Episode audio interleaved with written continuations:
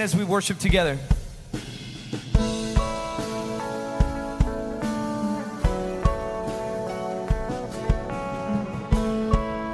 Today and every day in the life of the believer is a chance to celebrate our risen Savior, a perfect Savior who lived a sinless life on our behalf. So, on the good days and the bad, we can sing out and praise the Lord, for He is good.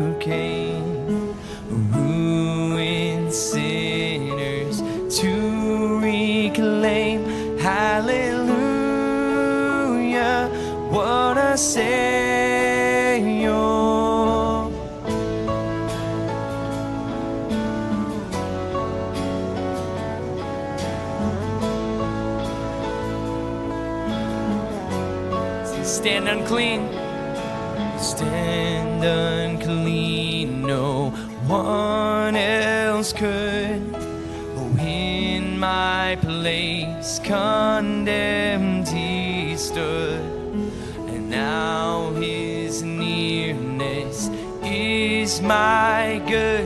Hallelujah. What a Savior.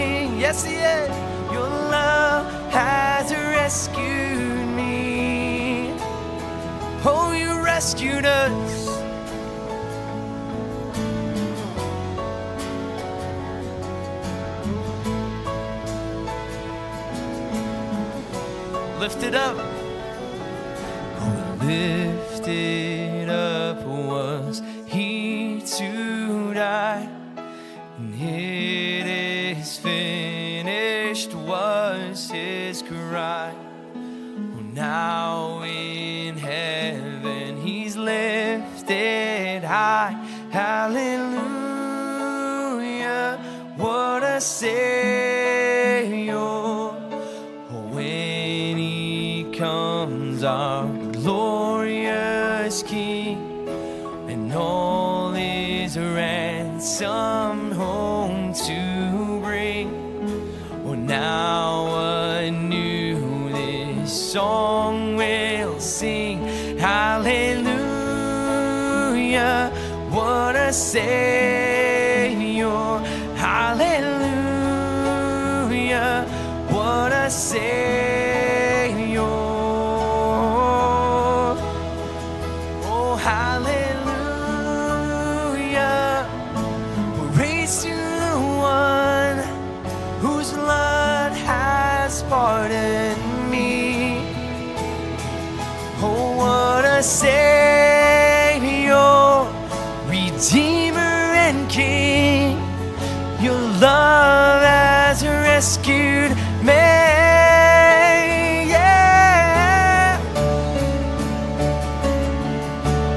Enter your presence this morning with thanksgiving. We want to come into your courts with praise. Jesus, we praise you.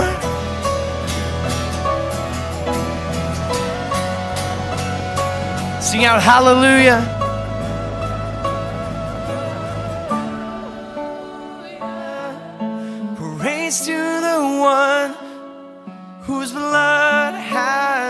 Has pardoned me. We surrender to you, Jesus. What a Savior,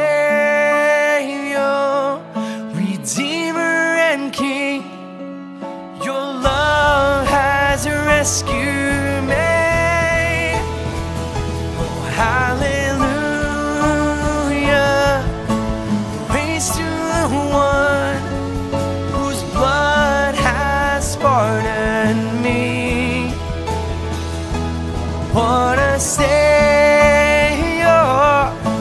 Redeemer and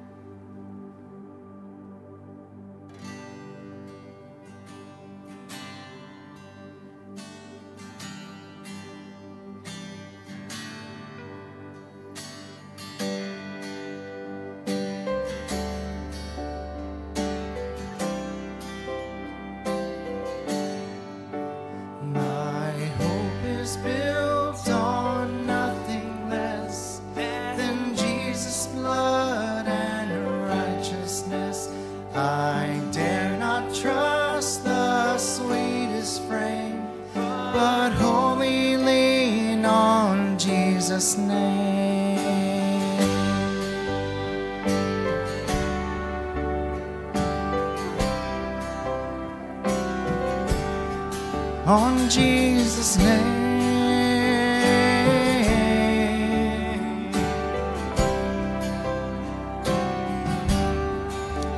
When darkness seems to hide his face, I rest on His.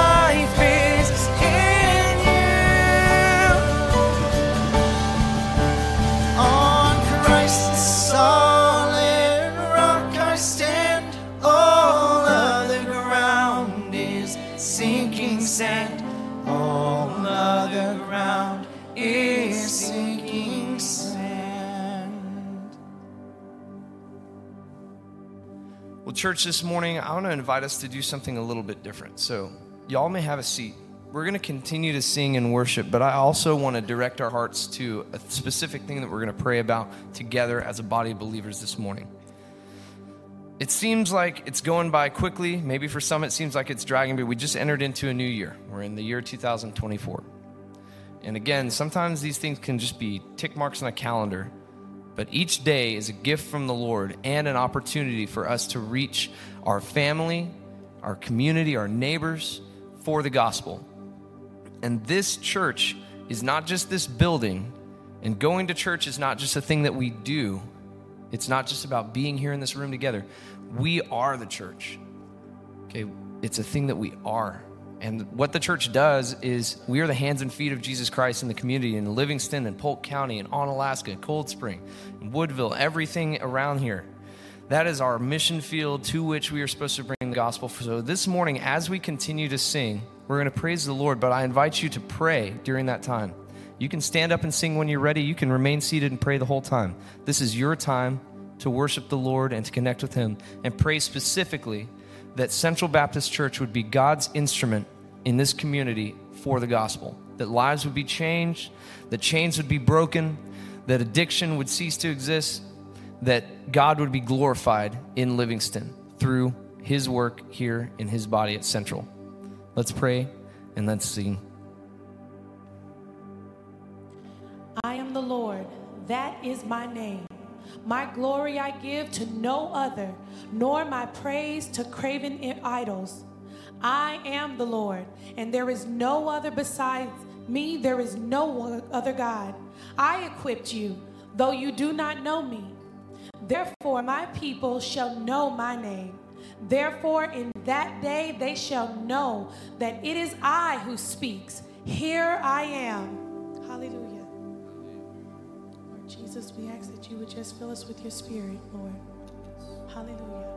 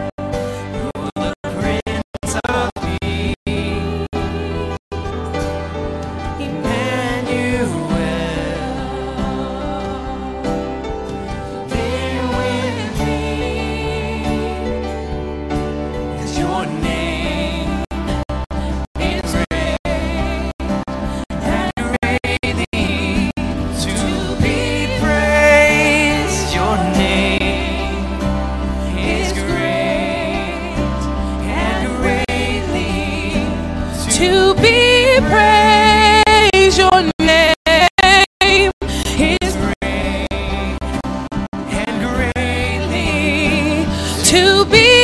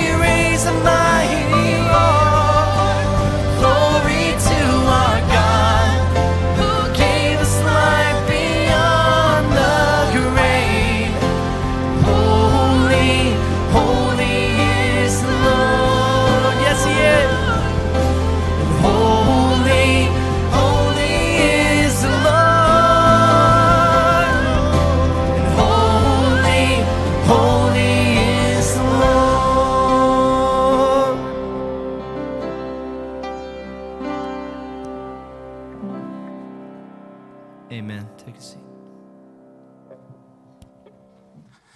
Good morning, y'all. Good to see you this morning. Welcome to worship once again. I want to encourage you as we pray together to pray for two things this morning.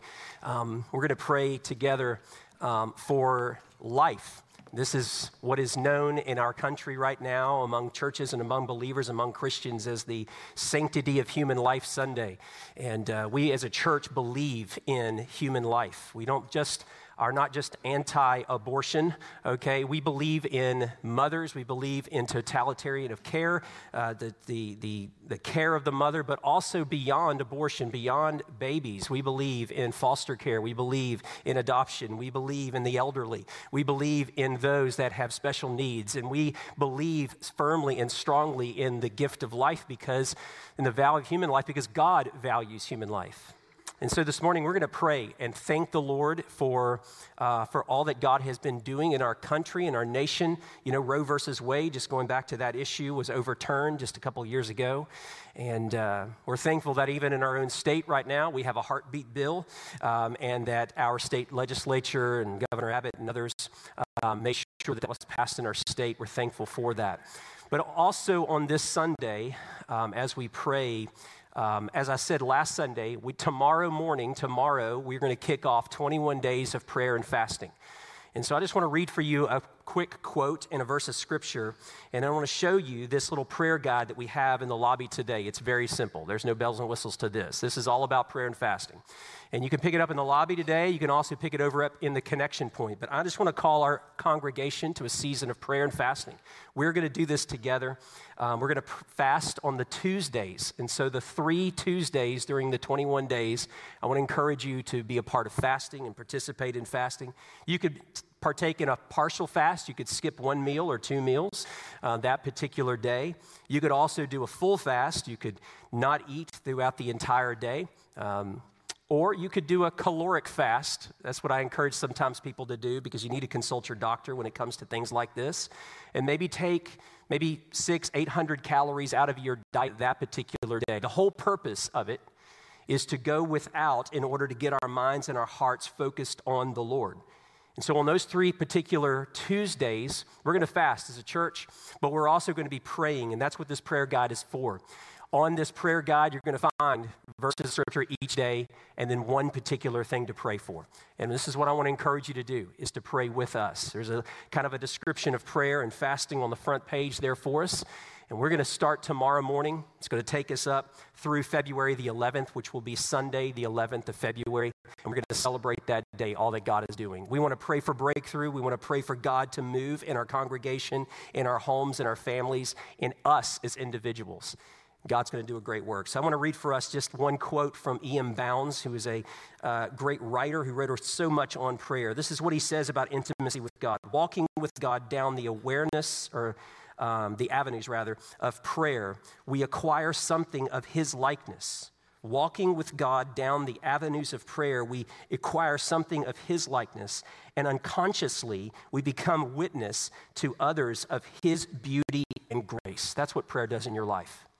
You walk with God, that's what God wants in your life. He wants intimacy with Him in your life. Listen to what John 14, 23 says. Jesus Himself taught us, He invited us in to His presence. If anyone loves me, he will keep my word, and my Father will love him, and we will come to him and make our home with him. God wants a personal relationship with you. He doesn't want just casual Christianity. He doesn't want religious activity. He wants your heart. He wants your obedience. He wants your devotion. He wants your desperation. And I got news for you that when we as a congregation come to that point, as individuals, collectively as a whole, God will move. God is moving, and God will continue to move. So let's pray and this morning, and let's just gather our hearts as we pray and commit ourselves to three weeks of this.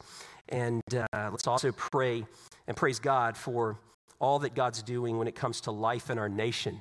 But let's continue to pray that God would lead us and teach us as a congregation to value human life just as He does. And so, why don't we pray together, and then we'll look at God's word uh, this morning. Father, thank you this morning for the time that we have to come to you. Thank you for the music that we've been singing, the truth that that music, Lord, draws us to. It didn't draw us to ourselves, it didn't, Lord, focus on us. It did not focus on our ability to somehow save ourselves or somehow help ourselves to get better in life or to somehow remove things from our lives. It pointed us to you the hymns that we sang, the spiritual songs that we sang, Lord, led us to you. You reminded us, Lord, of your name and how worthy you are and how great you are. You reminded us of heaven, Lord, of what heaven will be like and how, Lord, on this earth we face tribulation and we face difficulty, difficult days. But Lord, this is not our home. And we come into this room, Lord, facing all kinds of suffering and struggles and and, and diseases and, and disappointment and discouragement and depression and all of the things that, Lord, we have to walk through here on this earth, but we are reminded this is not our home. We're reminded this morning of the solid rock in which we stand, and that is on you, Jesus Christ. You, Lord Jesus, are our rock. We are not a church that is into ourselves. We are a church that stands on you, Jesus, and you alone. Without you, Lord, we are just a humanitarian organization, a social club that has no spiritual transformative impact upon our community, upon our lives, upon the people around the world. But Lord, through you, Jesus, we have incredible impact because it is your Holy Spirit that works. It is your word that continues to wash over our life like waves of an ocean, continuing to change us and mold us and to shape us into the men, the women, the teenagers, the children that you've called us to be. You alone, Lord, deserve the worship and the praise. We put our focus and our attention upon you. We thank you that you value human life. Lord, we read in Psalm 139 of how David spoke of you. He remembered his own life as he began to speak and talk to you, Lord. And he saw himself as someone who was formed in his, in his mother's womb by you. You fashioned and you made him in your image. You remind us this morning that, Lord, every life matters to you, whether it's the unborn or whether it's the elderly or whether it's the one who struggles with special needs or has special needs in this world and walks through life and that with that life every life matters to you. We thank you this morning that you value human life and we as a church affirm that this morning. God continue to save lives in our communities. Continue to save lives around the, this nation continue to use the church in communities continue to use organizations like Grace Pregnancy in our community to continue to value human life and provide what is needed for mothers and for families. Lord, that we would be a part of transforming lives and heralding, Lord, the value of human life. God, as a church, we come to you because we want to seek you. We want to see you and your, the manifestation of your presence among us, that you would show yourself to us over the next three weeks. Oh, there are things we're praying for, God. There are things that we have continued to bring to you, names that we have brought before you, initiatives we have brought before you, challenges we have brought before you in our homes, in our marriages, in our families as a church. We're bringing them to you again. And Lord, would you sharpen our minds? Would you draw us, Lord, closer to you? Would you turn the focus of our attention towards you that we would be a people that would be more desperate, be a people that would be more uh, focused on you, focused on understanding that, Lord, apart from you, we can do nothing.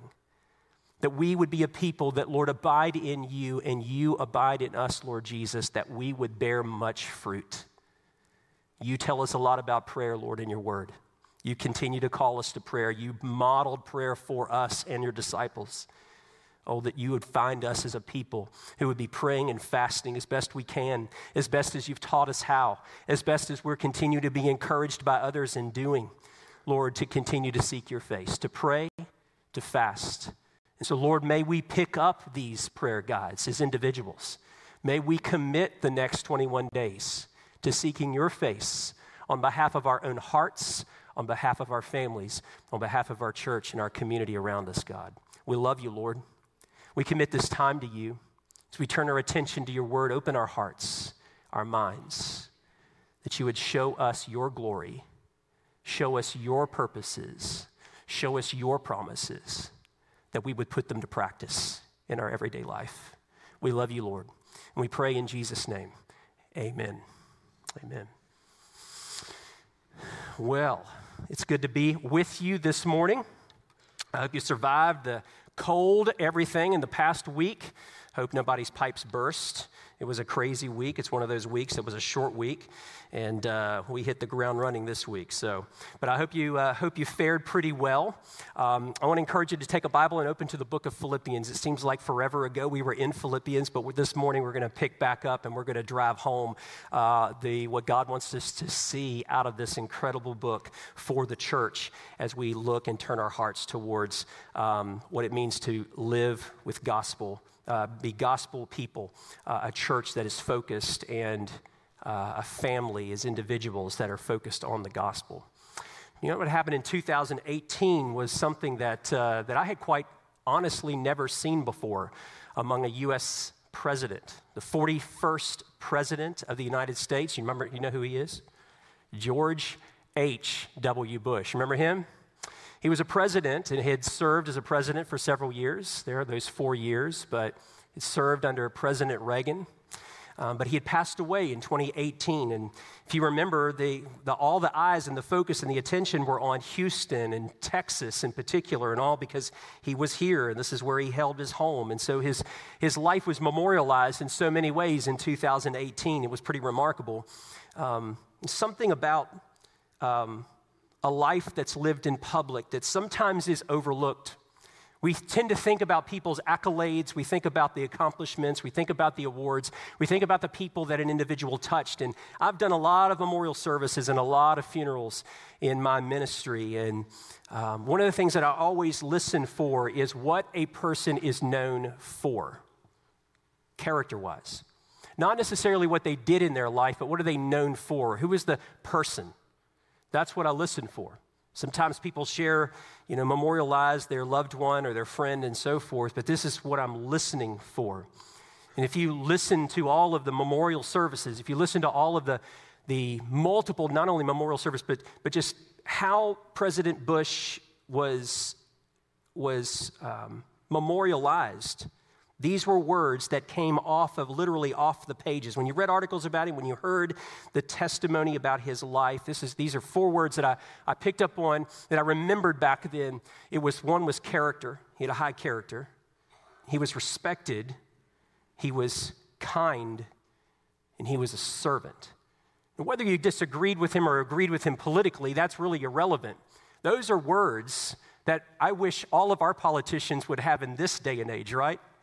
Beyond what kind of policies, beyond what kind of deals are being made, regardless of what kind of hearings are being held. If our, our politicians need these kinds of word ingrained in them character, someone who is respected, someone who is kind, someone who is a servant. Those are the kinds of words I want to be known for. President H.W. Bush was known, and he gave an example of a service centered life.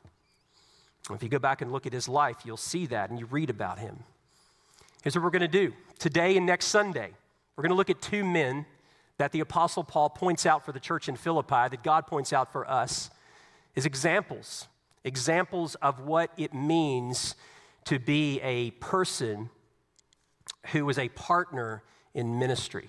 These were two men that he's going to point out who are true and genuine partners in ministry we see their character here. We see their background here. We see who they were. And it should also drive us to be the kind of people that these two men were. This morning, we're going to look only at Timothy. I want you to look with me in your Bibles at Philippians chapter 2. We're going to pick up where we left off, there as you see in verse 19. He says, I hope in the Lord Jesus to send Timothy to you soon so that I too may be cheered by news of you. For I have no one like him who will be genuinely concerned for your welfare. For they all seek their own interests, not those of Jesus Christ.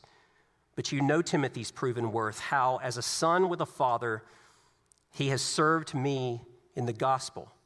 I hope, therefore, to send him just as soon as I see how it will go with me. And I trust in the Lord that shortly I myself will come also. I learned early on in life when someone is saved and when someone gives their life to Jesus Christ, they are called and they are purposed for ministry. We are saved for ministry. We are saved to be put into practice. We have this holy calling, we have this holy purpose that God somehow puts upon our life, right? Um, I'm called to orient my life around it. I'm called to, to, to join it, the, the idea of ministry in the local church. I'm to orient my life around a local church. When God saves me, I join a local church, I become part of that local church, and then I build my life around the local church. That's God's design. That's not central. That's not Pastor Sonny. That's God's design when you read the New Testament. The Christians, the followers of Jesus Christ, were not independent from one another. They lived life in the context of community the church in Philippi, the church in Corinth, the church in Ephesus. They were a people that committed themselves to Christ and to one another. We see that over and over again, that expectation, if you will, of Jesus Christ, that assumption of the New Testament in our lives. So when God saves you, he then calls you and this is how he builds his church. This is how, by the way, he impacts and influences a community for Christ. This is how the light that is then shown from a local church impacts darkness in a particular community and transforms it and changes it. Local schools and in people's lives and homes. It's the light that shines from the local church. When God saves me, he then puts me in ministry. It's that holy calling, that holy purpose that God puts and does in my life. And so the church is not the structure. I think that was mentioned earlier. It's not the building. It's not this building. It could burn down tomorrow, this afternoon. We leave it. The church is the people of God who've commit, committed themselves to one another in church membership. It's the people of God right here at Central. These buildings could burn to the ground, right? We could have a tornado or a hurricane that could come through and wipe it all out. Would the church be gone? No. The campus would be gone, the facilities would be gone, we would rebuild, yes. But the people of God, the church of the living God, is still there. It is still active. The power of Christ is still on the move. The Spirit of God is still at work. That's the notion and the nature of the local church and the beauty of the local church that the gates of hell cannot prevail against it. That's the beauty of it. We learn and understand that, that when God saves us, He puts us into ministry. And so He begins with the church. Uh, we see this understanding and understand what God's doing here. Um, he saves me and then He sets me loose to do ministry. One of the things I recognize and understand as a person who is saved is that I'm not alone. I'm never alone if that's the truth. And I have this community of people that are around me. So I work to be a good ministry partner. That's what God's called us all to do and called us all to be. We're ministry partners. And therefore, not only am I called to be a ministry partner, but to seek out ministry partners who are around me. There's one thing I want you to remember this morning out of this text that we're going to walk through and kind of unpack this morning is that a partner in ministry is faithful.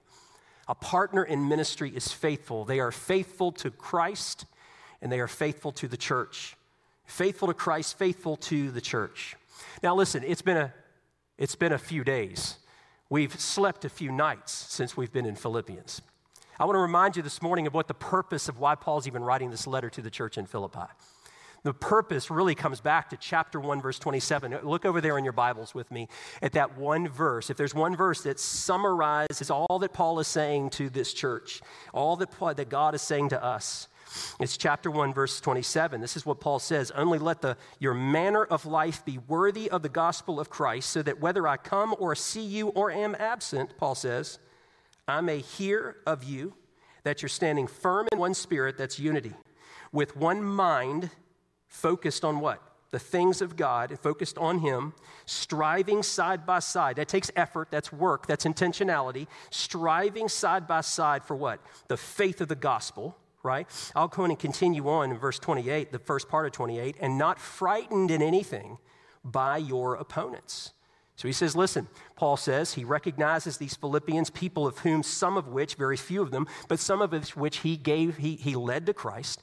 And then since he has left, more people have given their lives to Christ. Those people have, have witnessed and shared their testimony, and people have gotten saved, and the church has continued to grow, not just numerically, spiritually in depth.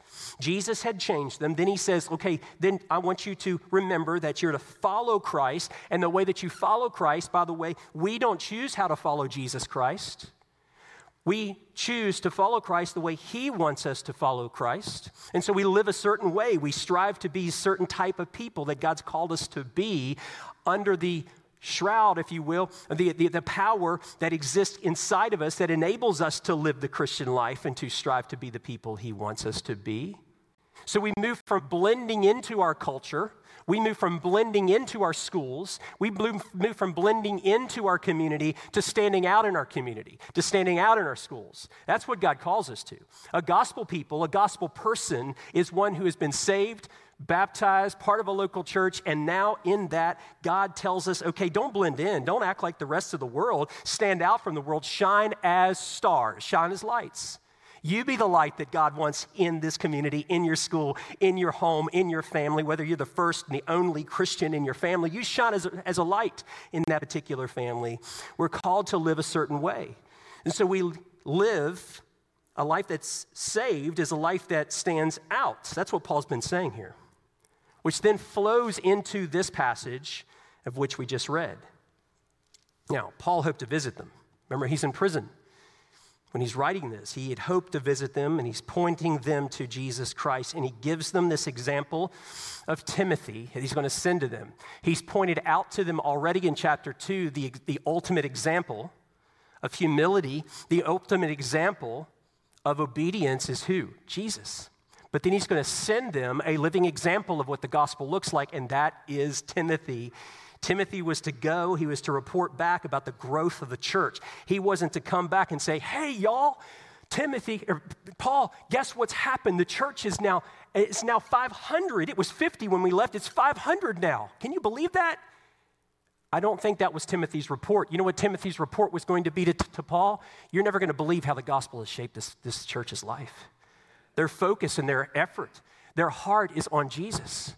You see, God always takes care of the breadth of the, of the church. We focus on the depth of our church. We focus on being healthy, spiritually minded, gospel focused, gospel centered, intentionally minded people. God takes care of the rest. One of the prayers that I pray on a Sunday morning often is I say, Pray, God, would you bless us? Would you entrust us with lost people today? Would people come in these doors into our campus, into our room here, because you would entrust us with lost people. It sounds like a strange prayer to pray, but listen, when we pray that and we think about that, if we are faithful to share the gospel, if we are faithful to live out the gospel, if we are faithful to interact with people in the hallways and really latch on to them because we know they are a person that was created in the image of God, and when we love them to Jesus and we share the good news of Jesus and they're willing to share the truth of, the, of Jesus with them, Oh, that God would entrust us with more people, and He will. You see, we're to be people that stand out, that are focused on spiritual growth. That is what he was re- to report back to, to, to, to Paul about their spiritual growth. So here's the question How does God define what a faithful ministry partner looks like? How does God define what a faithful ministry partner would look like? Who does He want me to become and strive to be? What is He wanting me to build around my life? Well, as Paul writes here to the Philippian church, he points out several qualities of Timothy's life, and I want you to notice them this morning. If you're taking notes, write them down because these ought to be what you as, as individuals and myself ought to be striving for the deacons in our church, the men in our church, women in our church, you, you, ought to be striving to develop these kind of qualities, myself included, to be faithful ministry partners. And so, notice with me, first and foremost, what Paul says about Timothy as he is writing to this church. He's about to send Timothy, but notice, first of all, that he has a genuine concern for the well being of others. Look at verse 19. I hope in the Lord Jesus to send Timothy to you soon so that I too may be cheered by news of you. Look at verse 20. For I have no one like him who will be genuinely concerned for your welfare. Paul's reason for sending Timothy is right there in the beginning of verse 20. He says, I have no one like him. In other words, he is like minded, like minded like Paul himself. He's like minded in the sense of chapter 2, verse 3 and 4. This is what Paul is describing when it comes to Christ's humility. Back in chapter 2, verse 3 and 4, he says, Do nothing from rivalry or conceit, but in humility count others more significant than yourselves. Let each of you look not only to the interests of others, but also to the, I'm sorry, interests of himself, but also the interests of others. He's describing that about Christ, and when he thinks about Timothy, there's no one like him.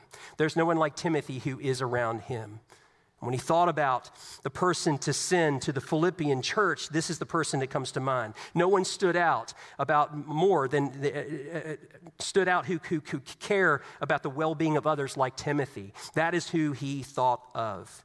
You see, a faithful ministry partner when I think about that, when I strive to be that, has this general, just, just this, this general care for other people. That means in my life and in your life, I ought to focus on and be intentional about getting in the lives of other people. I'm not talking about being nosy. I'm not talking about prying into personal conversations when you see two people over and you walk right up and you say, What are y'all talking about? I'm not talking about that now. But what I am talking about is this you get in, into the lives of other people. If they're hurting and they're struggling, you move in. If they're celebrating and, they, and, God's doing something great in your life, you move in and you celebrate it. You high five them. You be the greatest cheerleader, spiritually speaking, in their life. You get engaged and you get involved in other people's lives. By the way, when someone spiritually drifts, if you haven't seen them at church in a while, if you have not seen them and you know what's going on in their life, you move in. In a loving way, this is how you care for the well being of others. Not just physically, I'm not talking about the meal trains, although those are great. I am talking about when someone spiritually drifts in their life, you move in and in love, you have a cup of coffee with them. You go see them and you say, Hey, what's going on in your life? You need to come back to Christ. You need to come back to church because when you come back to church, that's also being coming back to Christ, by the way. Because the church is the body of Christ. To be a Christian is to be engaged and involved and committed in a local church because it's there that God puts that covering in your life. He gives you a place in which you can serve, a place in which you can carry out the gospel in your life. you focus and be intentional on that very thing. So, Paul says about Timothy, he had a genuine concern for the well being of others. But not only that, a faithful ministry partner seeks out the interests of Christ over self. Look at what Paul says about Timothy once again. Verse 20 For I have no one like him who will be genuinely concerned for your, your welfare. But look at this in verse 21 For they all seek their own interests, not those of Jesus Christ. Now, what is striking here in verse 21 is that he is contrasting this group of individuals or individual that he's thinking about with the character of Timothy. I mean, in verse 21, he says, he says, for they all seek. In other words, he's continuing to talk about the character of Timothy. And when he's talking about the character of Timothy, he's contrasting this group of individuals, this individual that somehow, some way, have been seeking this, their own self interests. Now, he's already talked about this. In chapter 1, verse 15, if you'll look back over there really quick, chapter 1, verse 15, he says, Some indeed preach Christ from envy and rivalry, but others from good will. There were people that Paul is talking about here who were taking advantage of Paul's imprisonment and suffering to somehow platform themselves and become more popular in preaching and an influence on churches. Now, Paul, what Paul's saying is that some indeed preach Christ from envy and rivalry. That's their motive, but they're preaching the accurate gospel of Jesus Christ that can transform and save anyone's life. And he's saying that's okay. God will deal with the self centered man who stands on a stage and tries to platform himself and tries to put, point to himself. What is most important is that people are being rescued out of hell and into heaven. That's what brings Paul most joy. Now, there are those that were doing this. They were motivated out of this self centeredness or having this, this self focused life over the interests of Christ himself. And this is how, this is what Paul is describing. And he's contrasting that group that he mentions in chapter 1 with Timothy himself right here in 21. For they all seek their own interests. That group that he's talking about in chapter 1, not those of Jesus Christ. Now, when you seek the interests of yourself, what will typically happen in your life is that you will begin to obey your feelings. You'll begin to obey your emotions. You'll begin to make decisions in your life on logical, rational thought instead of the Word of God. You'll start to logically think, you know, I've got to have a boyfriend or a girlfriend. You'll, in your relationship, seek that and you'll throw out of the window what that person and how that person, whether he walks with Christ or not, or whether she walks with Christ or not, that person you're trying to date, that you'll throw that out the window for the sake of logic. I don't want to be lonely. I don't want this. I don't want that. Instead of getting alone with your Heavenly Father, focusing on Him, pursuing Jesus Christ and Him being your first love, and letting God decide and provide when He's ready the man or the woman that God gives you. We sometimes do that uh, time and time again when we seek the interests of ourselves over the interests of Christ, but this is what Jesus says. Matthew chapter 6, passage that is so familiar to us. Look at this above my head. He says that in Matthew chapter 6, he's going to go on and say, when it comes to our needs, Matthew 6, therefore I tell you, do not be anxious about your life, what you will eat, what you will drink, nor about your body, what you will put on. Is not life more than food and the body more than clothing? He's going to say this. He's going to go on and say in verse 32 For the Gentiles seek after these things, and your heavenly Father knows that you need them all. He's going to say, But first, seek first the kingdom of God and his righteousness, and all of these things will be added to you. That's the biblical principle. That's how we construct our life. That's why, how we re- rearrange our life, reorient our life around the purposes of Jesus Christ. We seek Jesus Christ over self. That's when he thought about Timothy. and When he's sending Timothy to this church, he's saying, This is a good ministry partner, someone who is seeking the interests of Christ over self, someone who is upward thinking, not horizontally thinking, someone who who, who focuses on Jesus wants, focuses on honoring Christ over himself, someone who's focused on pleasing Christ over himself. And when you do that in your own personal life and what God wants you to do, He wants you to do that at the expense of sometimes putting yourself, your heart, your initiatives, your, your decisions, your agendas on the altar. And you got to walk away from it and follow Christ. A faithful ministry partner, someone we ought to do to, to, to, to focus on being, someone who we build around our life is someone who seeks the interests of Christ over self. But Paul goes on to talk about Timothy, and he says, listen, a faithful ministry partner, when he points out Timothy's life, he says in verse 22, nay, he's known to be a true servant of the gospel. A true servant of the gospel, verse 22. Oh, but you know Timothy's proven worth. How, as a son with a father, he has served with me in the gospel. Oh, if you're going to be a ministry partner, if you're going to be someone who comes alongside others, you're going to be someone who looks and comes along the, the, the, the lives of other people, then uh, be a true servant of the gospel. What is God's mission? I want to be mission focused. I want to be mission centered. Everything in my life, all the decisions in my life are focused around the mission because God's left me on this earth. I wake up in the morning and I think to myself, okay, God, you've woken me up. You've given me another day. You've given me more hours to live on this earth. How can I carry out your mission in my life?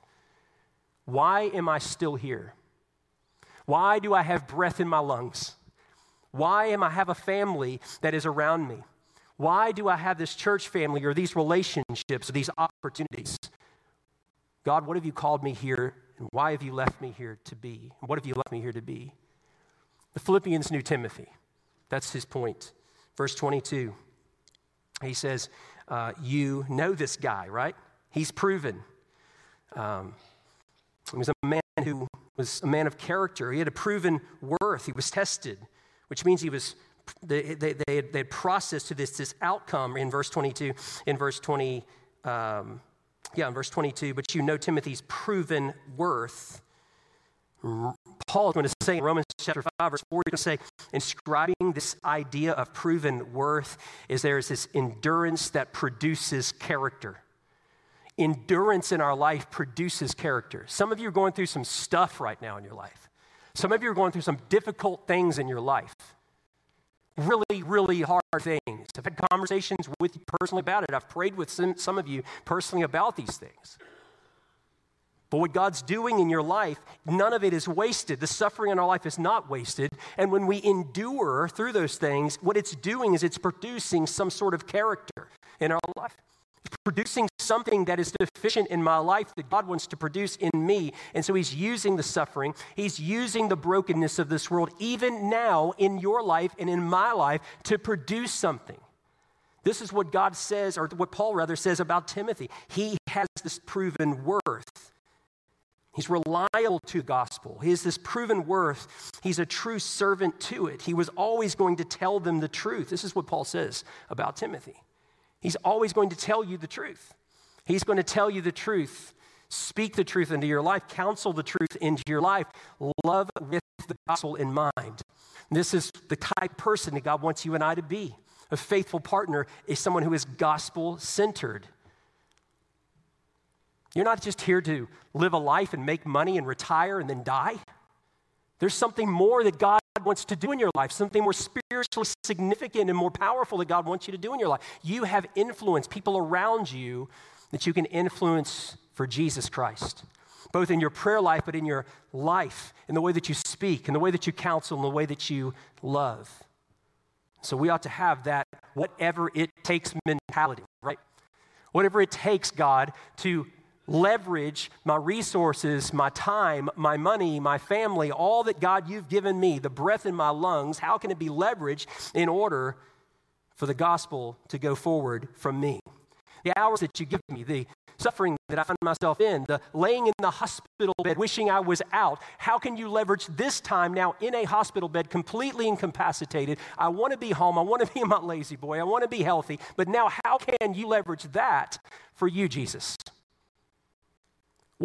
Nurse can I impact and influence? What family member can I point to Jesus Christ in the, even in the midst of my suffering when they come around me as not a Christian, not a believer, and they come around me and say, you know, Aunt such and such, or Grandma, I just wish you were out of the hospital. Oh, let me tell you about my Jesus.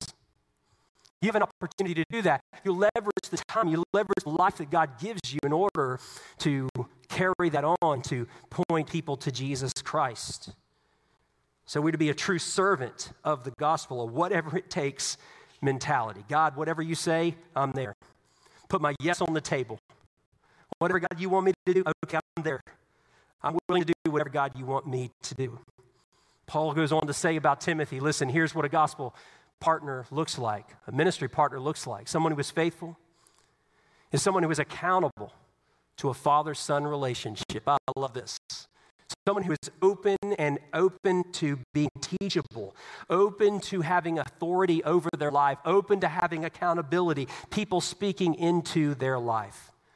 And look at verse 22 again. This is what he says. But you know Timothy's proven worth. And this is when he goes on to say this How, as a son with a father, he has served with me in the gospel. How was he proven? Well, we don't know fully. It doesn't say. But he was a man of character. He was a man who was reliable. Timothy was. He had this mentor discipleship, disciple relationship between Timothy and Paul. That's why when you read 1st and 2nd Timothy, you see that relationship that exists there, that comes out there. In fact, in 2 Timothy 2, verse 1, he's going to call, Paul's going to call Timothy my child. They understand the relationship that exists there. This young minister, this young person, and this older man who was speaking into his life. Paul saw himself, Paul saw Timothy rather, as someone who served, someone who was fulfilling duty in his life, someone who was an honorable person in his life. He was faithful and he was, uh, he was willing to live, live under accountability or authority in his life. You want to be a faithful ministry partner, seek accountability. Seek people to speak into your life, to influence your life, to encourage your life. Don't just see yourself as an independent person, but you see yourself in that vein.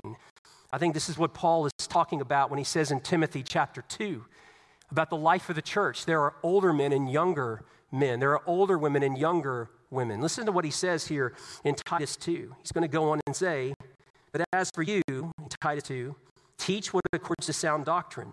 Older men are to be sober minded, dignified, self controlled, sound in faith, in love, and in steadfastness.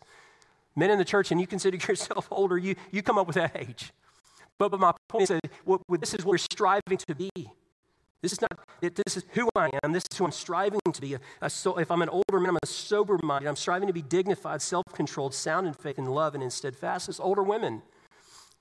Paul's going to say to Titus, listen, this is what you ought to teach older women that their role is in the local church. Likewise, are to be reverent in behavior, not slanderers, don't get on the phone and start gossiping about people. No, don't tear people down that you don't know. Slaves too much. They are to teach what is good. To, to, to, so to train young women to love their husbands and their children, to be self-controlled and pure and working at home, kind and submissive to their husbands, that the word of God may not be reviled. Likewise, urge younger men to be self-controlled and show yourself in all respects to be a model of good works, and in your teaching, show integrity and dignity and sound speech that cannot be condemned, so that opponent may be able to put, put you to shame, leaving nothing evil to say about us. There is a, there's, a, there's a method to the madness, if you will, in the local church. How the church functions, how the family, the church families functions. We understand and we learn this. I love talking to men about this issue and this idea of iron sharpening iron. You know that, that proverb? It's so used so many times. But Proverbs 27 17 says, Iron sharpens iron, and one man sharpens another. How do you sharpen a piece of iron? Another piece of iron. And you sharpen it. How do you sharpen your character? When you're butting up against another man who has high character, you're sharpening your character. You're learning what is not right. You're learning what is right. You're being held accountable. Listen, we ought to seek that in our lives and the people around me. We ought to let people into our lives and we ought to be active and engaging in people's lives as well, the held accountable to this father son relationship. Finally, this is what Paul says about Timothy. Don't miss it. Because what he says is be a person who is willing to go in and where they're needed. Go in and where they're needed. Now, don't miss this. In verse 19, and then he comes back in verse 23.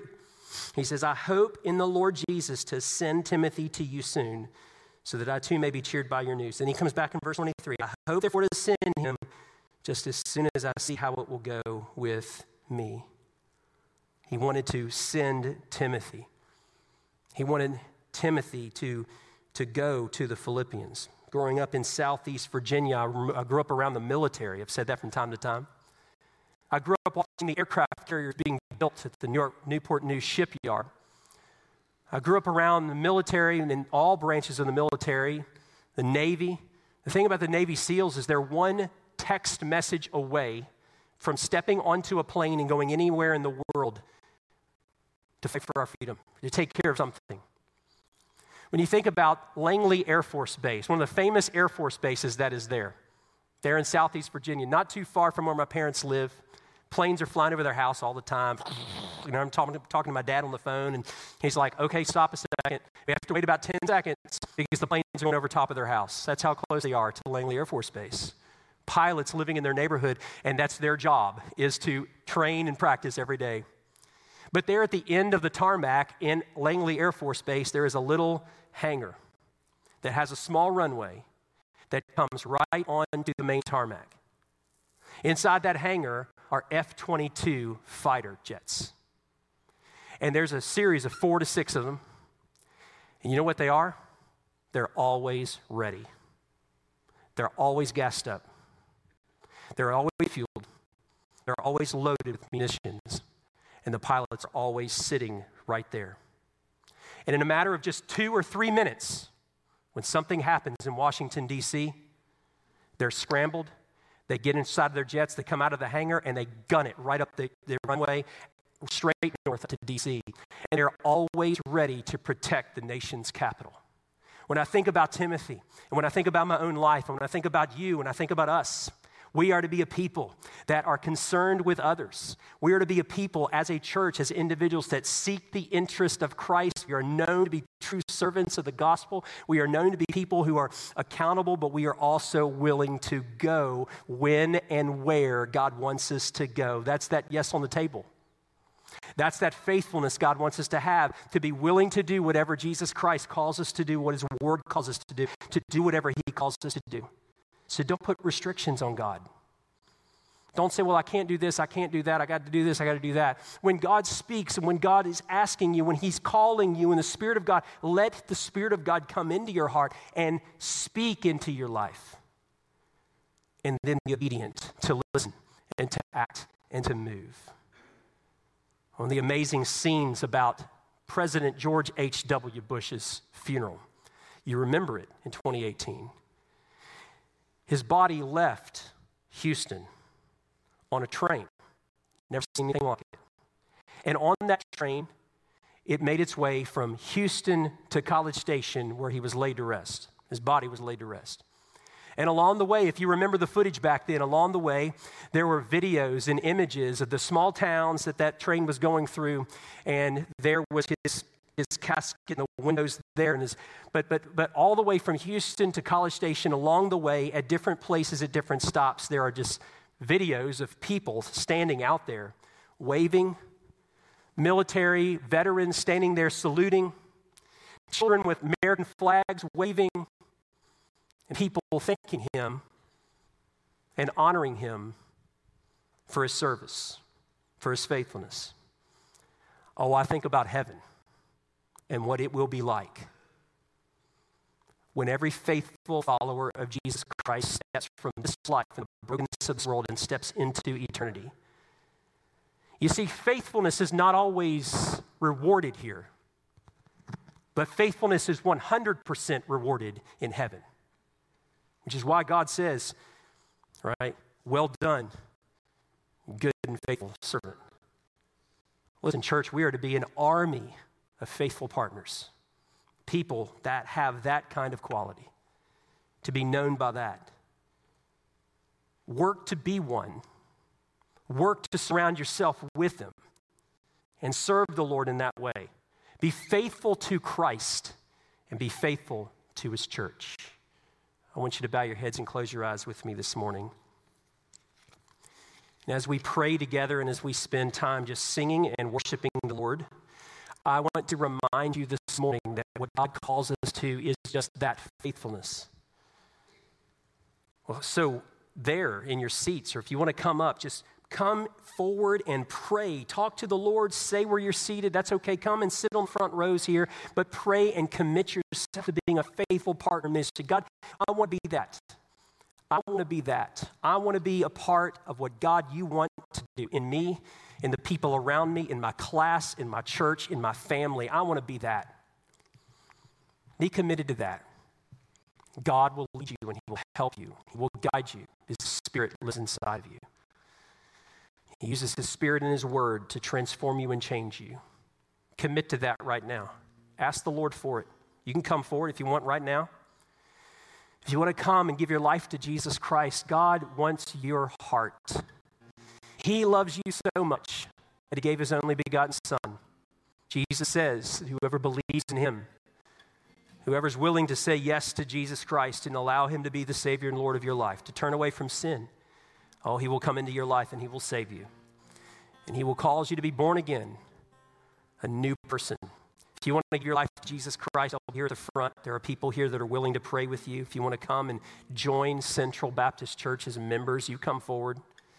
If you want to come and be baptized and say, I want to follow through with believers' baptism, I don't know if I'm if if I've followed through with that or not. Maybe maybe that's you. You come forward. Get that right with Christ. I'm going to pray for us, and then we'll stand and sing. Father, thank you this morning for the example that you give us but also, Lord, the examples of others that we can point to in Scripture, that we can model our life around. Timothy was no perfect man. Paul was, certainly was no perfect man. But we thank you for saving them with the same gospel power that you've saved us with. So if they can walk with you, they can, Lord, live through this life, so can we. We can strive to be the men and women, the children and teenagers you've called us to be. We give you this time, Lord. We pray that you would be honored and glorified with our worship and response to you. We pray in Jesus' name. Amen. Stand with us and let's sing. Praise the Lord, His mercy is more.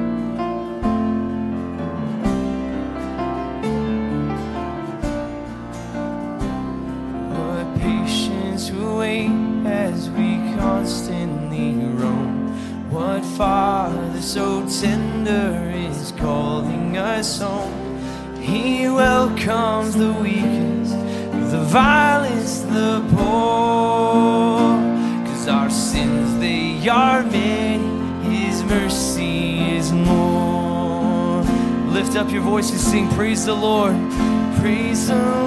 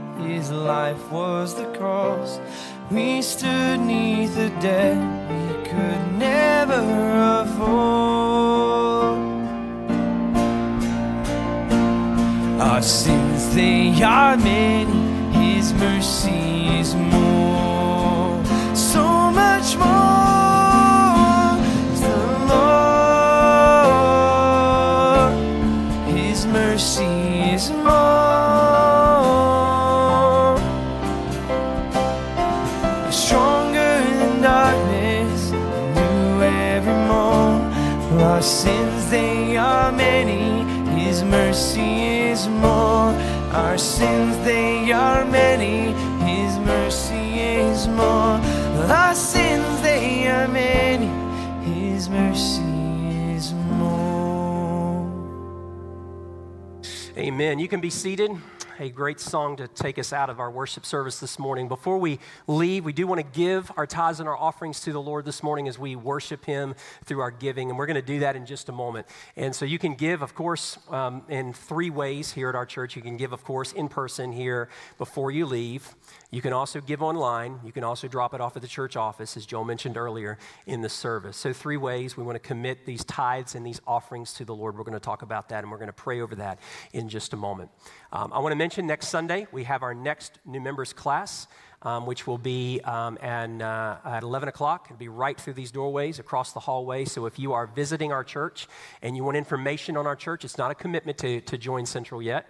But if you want to learn about Central and you want to um, get to know me a little bit more and get, I want to get to know you, we, uh, we meet over there. And I teach that, I lead that, and it'll be a great discussion between the 11 and 12 hour uh, during our Bible study hour. So that'll be next Sunday. Um, just show up and we'll be prepared and planned for you, okay? Um, one Bible study class that started this past Wednesday night. It's a small group class on Wednesday nights. I'm actually facilitating and leading it um, called Disciplines of a Godly Man. Great book. We had a great group of men that started in that this past Wednesday. It's one of those studies that's designed that, you know, if, uh, if, you if you haven't been a part of a Bible study or you didn't come to the first few, it's not building necessarily on each other. And so it's okay that you miss the first week. You can just jump into chapter two, chapter three. We're reading a chapter week, we're discussing it, and we're getting into groups and just talking about it. And so that's going to be on that's on Wednesday nights. Um, at the same time, we have the two ladies' Bible studies that are meeting during the week. So we have three options for adults right now on Wednesday nights. And so I just wanted to mention that very quickly this morning. With that said, I want you to stand with me and let's have a quick word of prayer and let's commit our tithes and our offerings to the Lord, okay? God, we thank you this morning, just once again, as we come to the end of this service, for your presence. God, as we think about you, we give you praise and we give you glory for who you are. We seek you together over the next 21 days. So we pick up these guides today before we leave. Lord, we're going to take time the next three weeks and we're going to seek you together. We're going to pray for some very important things in our own hearts, in our families, and in our church. God, we pray that you would use it, that you, Lord, would bear much fruit through it. And God, now as we give to you our tithes and our offerings, God, would you find us generous? Would you find us faithful? Would you find us, Lord, um, cheerful um, in the way that we give to you? So, Lord, would you take our tithes and would you take our offerings over and above our tithes uh, and use them, Lord, to multiply so that we can do ministry here, God, you know, locally, but also around the world. We love you, Lord. We pray that you'd go with us. We pray in Jesus' name. Amen. Amen. You're dismissed. Thank you. were, worthy you are.